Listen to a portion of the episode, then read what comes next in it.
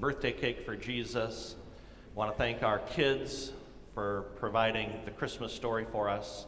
Thank our Sunday school staff, everybody who had a part uh, last week in making that Christmas celebration such a joy. Thank you so, so much.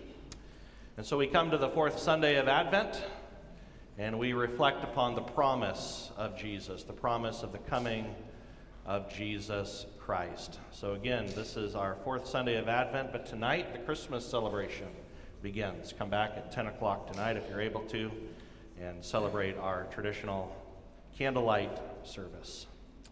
So, today for the fourth Sunday of Advent, the first reading comes from 2 Samuel chapter 7.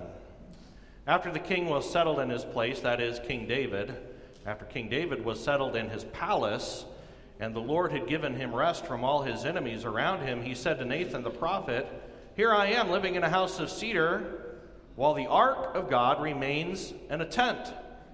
Nathan replied to the king, Whatever you have in mind, go ahead and do it, for the Lord is with you. But that night the word of the Lord came to Nathan, who's a prophet, saying, Go and tell my servant David, this is what the Lord says. Are you the one to build a house, uh, build me a house to dwell in? I have not dwelt in a house from the day I brought the Israelites up out of Egypt to this day. I have been moving from place to place with a tent as my dwelling. Wherever I have moved with all the Israelites, did I ever say to any of the rulers whom I commanded to shepherd my people Israel, why have you not built me a house of cedar?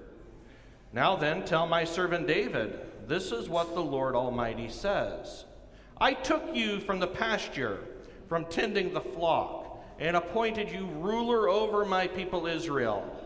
I have been with you wherever you have gone, and I have cut off all your enemies before you. Now I will make your name great, like the names of the greatest men on earth. And I will provide a place for my people Israel, and will plant them so that they can have a home of their own and no longer be disturbed.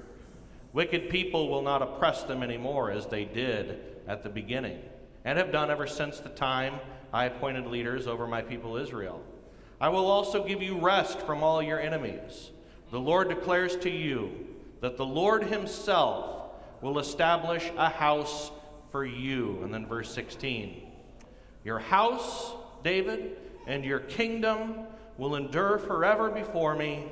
Your throne will be established forever. Here ends the reading of God's word. And the second lesson for this fourth Sunday of Advent is from Romans 16. St. Paul writes, Now to him who is able to establish you in accordance with my gospel, the message I proclaim about Jesus Christ in keeping with the revelation of the mystery hidden for long ages past but now revealed and made known through the prophetic writings by the command of the eternal God, so that all the Gentiles might come to the obedience that comes from faith. To the only wise God be glory forever through Jesus Christ. Amen. Please stand for the reading of our gospel lesson. The gospel lesson is taken from Luke, the first chapter, beginning with the 26th verse. In the sixth month of Elizabeth's pregnancy, God sent the angel Gabriel to Nazareth, a town in Galilee, to a virgin pledged to be married to a man named Joseph, a descendant of David. The virgin's name was Mary. The angel went to her and said, Greetings, you who are highly favored. The Lord is with you. Mary was greatly troubled at his words and wondered what kind of greeting this might be. But the angel said to her, Do not be afraid, Mary. You have found favor with God. You will conceive and give birth to a son, and you are to call him Jesus. He will be great and will be called the Son of the Most High. The Lord God will give him the throne of his father David, and he will reign over Jacob's descendants forever. His kingdom will never end. How will this be? Mary asked the angel, since I am a virgin. The angel answered, The Holy Spirit will come on you, and the power of the Most High will overshadow you. So the Holy One to be born will be called the Son of God. Even Elizabeth, your relative, is going to have a child in her old age, And she who was said to be unable to conceive is in her sixth month. For no word from God will ever fail. I am the Lord's servant, Mary answered. May your word to me be fulfilled. Then the angel left her. This is the gospel of our Lord and Savior, Jesus Christ. Let us pray. Lord Jesus, we come before you. Thank you.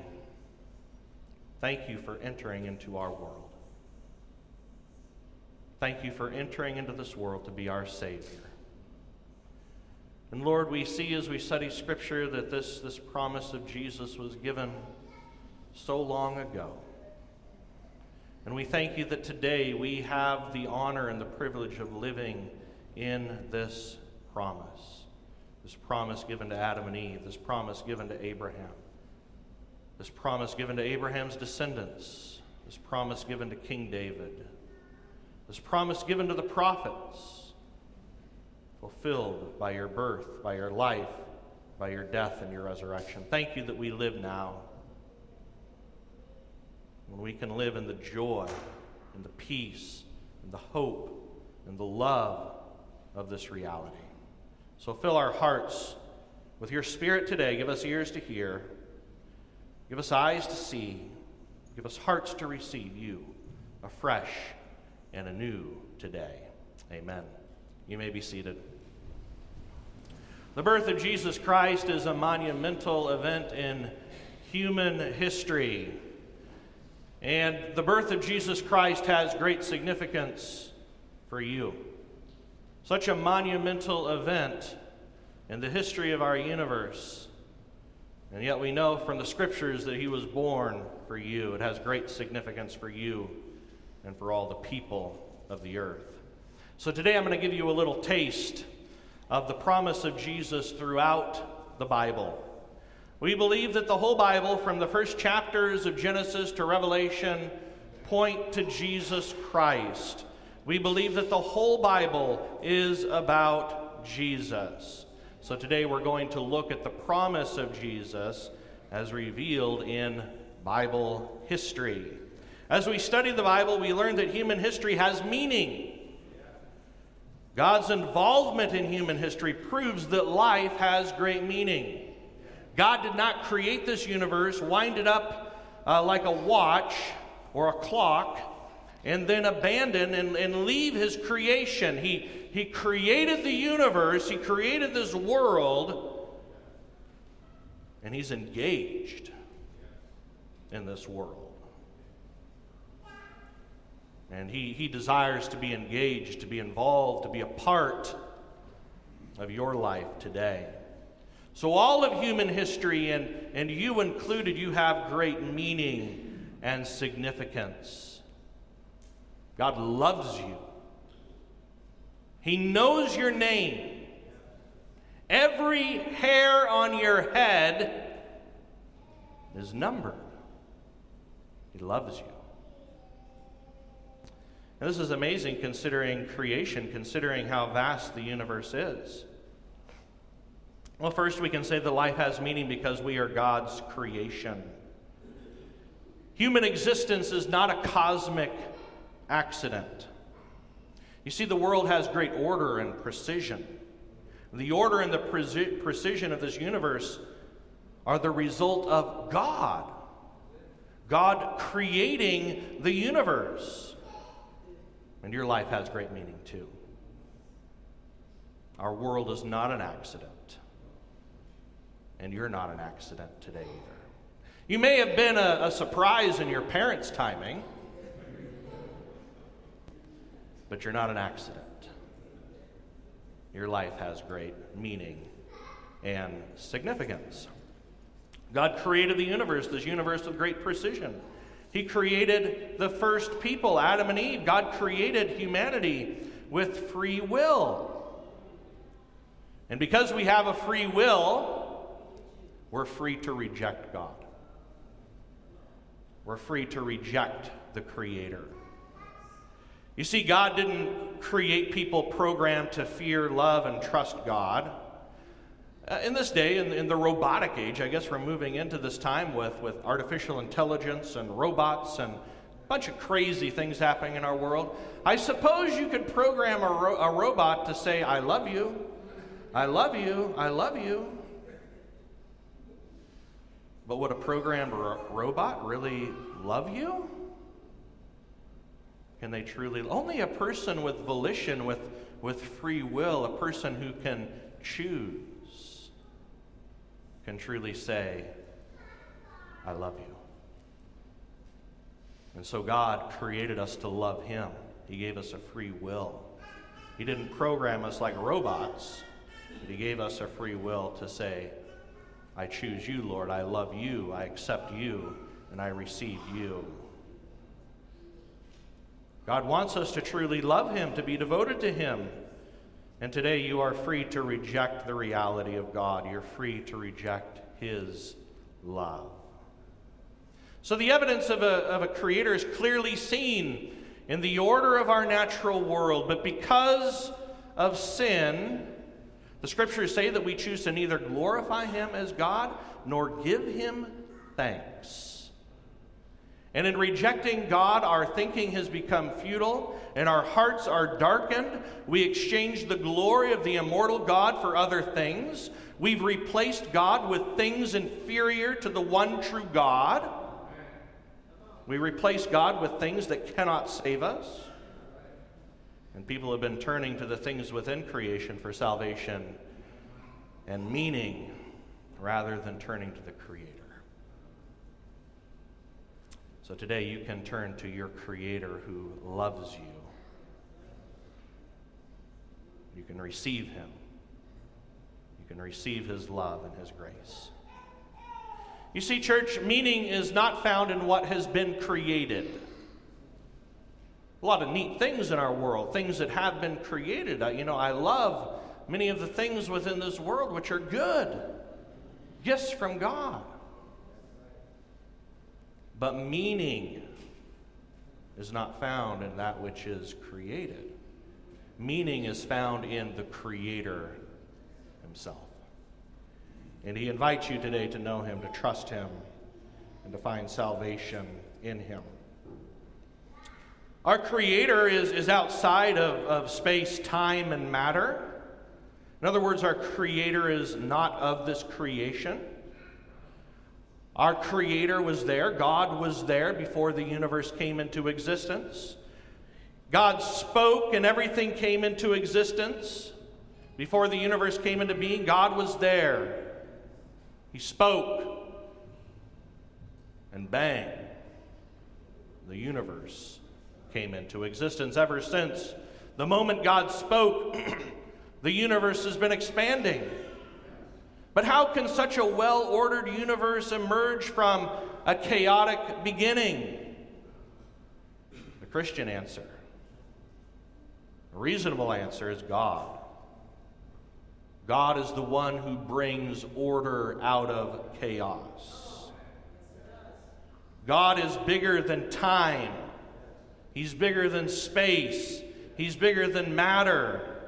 And here is the miracle God is mindful of you, He cares about you, He loves you.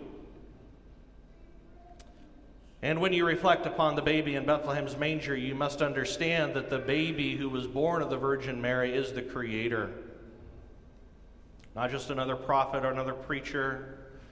Jesus is not just another guru. Jesus is God in human flesh. The Almighty, the one who was bigger than time, space, and matter the Creator God became a part of His creation. Almighty God became a human being in the person of Jesus Christ. The one who spoke the universe into existence took on flesh and blood and bone. He fed from his mother's breast. He pooped in his diaper. He bled.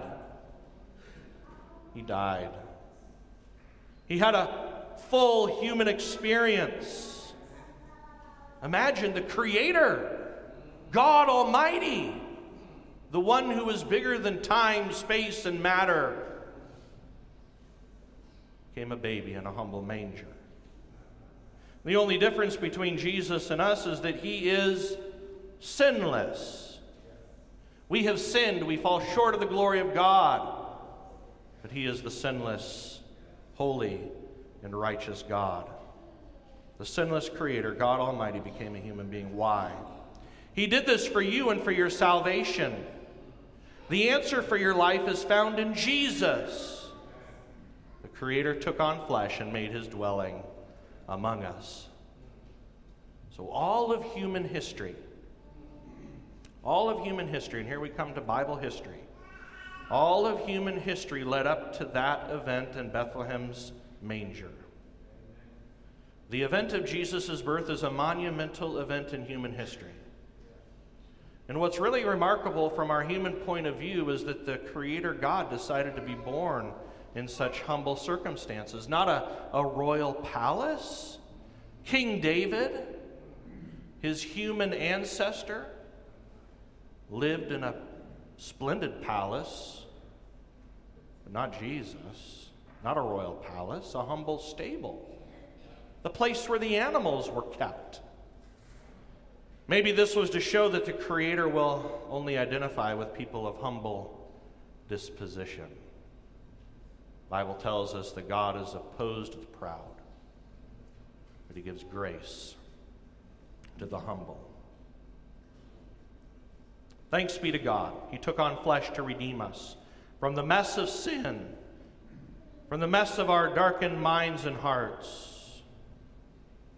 And even people who are not very humble, like me much of the time, can be humbled and drawn to repent and to trust in Jesus.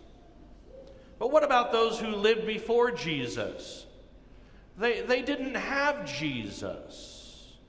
Jesus was born 2,000 years ago. What about those who lived before the birth of Jesus? How could they benefit from the birth of humanity's Savior when they lived before the time of Christ? If salvation is found in Jesus, then how can those before Jesus be saved from this messed up world? Well, here's the thing both those who lived before and those who lived and live after the birth of Jesus are saved the same way. Old Testament and New Testament. We are saved by grace through faith in Jesus. We're all saved the same way. Those who lived in the Old Testament times before Christ were saved because they trusted in the promise of the Savior who was to come. They looked forward to Messiah. They looked forward to the birth of the Virgin. They anticipated the Savior who was to come. And because they trusted in the Savior who was to come, they were granted the forgiveness of sins and salvation. They were justified by faith. You see, throughout human history, God has been promising the Savior. Do you know where the very first promise of Jesus is found in the Bible? The very first promise of Jesus is found in Genesis chapter 3. In Genesis 3:15, the promise of Jesus was given. Genesis 3:15 God promised that a male descendant born of a woman, would crush the head of the devil. So the first promise God gave of a Savior of Jesus was given right after they rebelled and fell into sin. All believers who lived from the time of Adam and Eve to the time of Jesus' birth looked forward to the coming Messiah, the one who would save us from our sins. Then the promise was given to Abraham and to his descendants and then to David, to the prophets. And finally, when the time was just right, the Old Testament promised Messiah was fulfilled in Bethlehem, in a stable, just for you. the Son of God was conceived by the Holy Spirit in the womb of the Virgin Mary. In this morning's Old Testament reading, God gave King David the promise of a descendant who would rule forever. 2 Samuel 7:16 Your house, David, and your kingdom, David, will endure forever before me. Your throne will be established forever. So we ask the question how can David's throne be established forever? Didn't the Babylonians invade Jerusalem in 586 BC? Wasn't that the end of the dynasty of King David? Didn't the rule of David end there? No. The literal throne was done away with in 586 BC when Nebuchadnezzar, king of Babylon, invaded Jerusalem. The literal throne in Jerusalem was done away with. But Jesus, a direct descendant of David, was born the king. And he is the ultimate fulfillment of that promise because he is the king whose kingdom is not of this world. And his rule and his reign is today and for eternity. And the people of Israel longed for this messianic king who would save his people. Sadly, most rejected Jesus.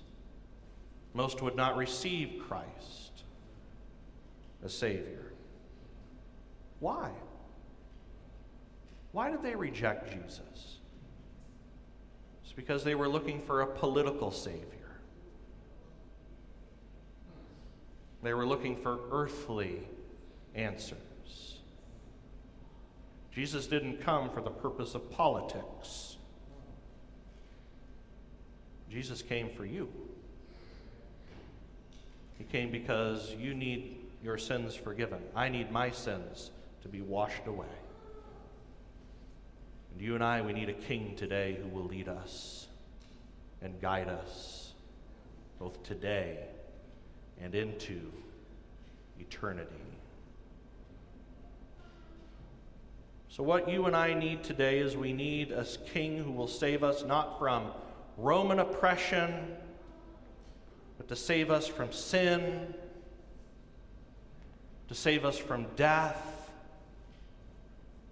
to save us from the power of the devil. This is what I need today. You see, without Jesus, I'm under the power of sin. Without Jesus, you're under the power of sin. Try as hard as you, as you can to live a holy life before God. Try to go one day without sinning in thought, word, or deed. I wouldn't last a minute. Those of us who are Christians, we must confess that we have sinned against God in thought, word, and deed. Wherefore we flee for mercy to Jesus. You see, in Jesus, you are free from the power of sin by a simple word from Jesus to you. Your sins are forgiven. They are. They are forgiven today. You're free from the power of sin. Without Jesus, you're under the power of death. People have tried and tried and tried to extend human life. And I suppose through modern science, we've made some progress. People are living longer now, I guess, than, uh, at least in recent history. We know in the Old Testament they lived a really long time. But try to live in this body for eternity. You're not going to make it. You're not going to make it. Simple reality of living is that one day they're going to they're going to lay my, my body in a grave. And what hope is there at the grave? What hope is there? Without Christ, there is no hope. But in Jesus, you have the promise that though the body dies, you will live forever. Because Jesus, He is the resurrection and the life. Though we die, yet shall we live. It's the hope of the gospel. So without Christ, we're under the, the control of sin, the power of sin, the power of death, and without Jesus, you're under the spell of the devil. And this sounds so medieval. Under the power of the devil? What are you talking about? This is 2023. We're about ready to enter into 2024. Why are you talking about the devil? Well, we believe, we teach, and we confess that there is evil spiritual realities within this world. There are wicked spiritual beings who battle against the truth of Christ. They desire our death, our destruction. They kill and they destroy. And the way they kill and destroy is by destroying faith and killing faith in Jesus. They want to lead us away from the source of life, of love, of joy, of peace. And, and Satan works the same way as he, as he has since the beginning. What words did the enemy speak to Adam and Eve? Did God really say? That's what the enemy said. Did God really say? He works the same way. Did God really say he wants to destroy trust and the truth of God's Word and the truth of Christ. But when a person trusts in Jesus, they are set free. You are forgiven. Eternal life is yours. Jesus has defeated the enemy, and Jesus' victory is your victory. Your life has great meaning today. And not only has Jesus done these things for you past tense, He's working on your behalf today the creator and the sustainer of the universe, God Almighty, He is mindful of you today. So I ask you the question are you living in Him? Trusting Him? Are you finding your meaning in Him today? Today, do you know that His grace is sufficient? His grace is sufficient no matter what you face in life today, His grace is sufficient for you. He loves you. He cares about what you're facing today. He doesn't promise to make all your problems go away, but He promises to be with you. And before He left the disciples, He says, Lo, I am with you always, even to the end of the age. Amazing. Creator of the universe, promised in the Old Testament, is mindful of you. He cares about you. So we're going to go before the Lord today in prayer. He's given us this gift called prayer. He's given us the gift of His Word, which we've looked at today. He's also given us the gift of prayer. He speaks to us in His Word, and we speak to Him in prayer? Is there a sin in your life that you need to confess? Is there something that you're going through that you, you just don't have the strength to face it today? Is there something for which you're so grateful for and so filled with joy, and you haven't acknowledged that these good things are from Him? That every good gift is from Him. Give Him thanks. We're going to take a moment before we receive the sacrament of Holy Communion. I'm going to have Harvey go ahead and make his way to the altar. Let's prepare our hearts to receive from the Lord today. Lord Jesus, we come before you. And in, in this um, moment of quiet and silence, I know that this is such a hectic time. People traveling, gifts that probably, I'm sure there's a number of people in here that need to buy some stuff this afternoon. Whatever it is, Lord, in all the, the, the, the, busyness of this season, we take this moment now in silence to talk to you. So, church, confess. Give thanks. Talk to your Creator.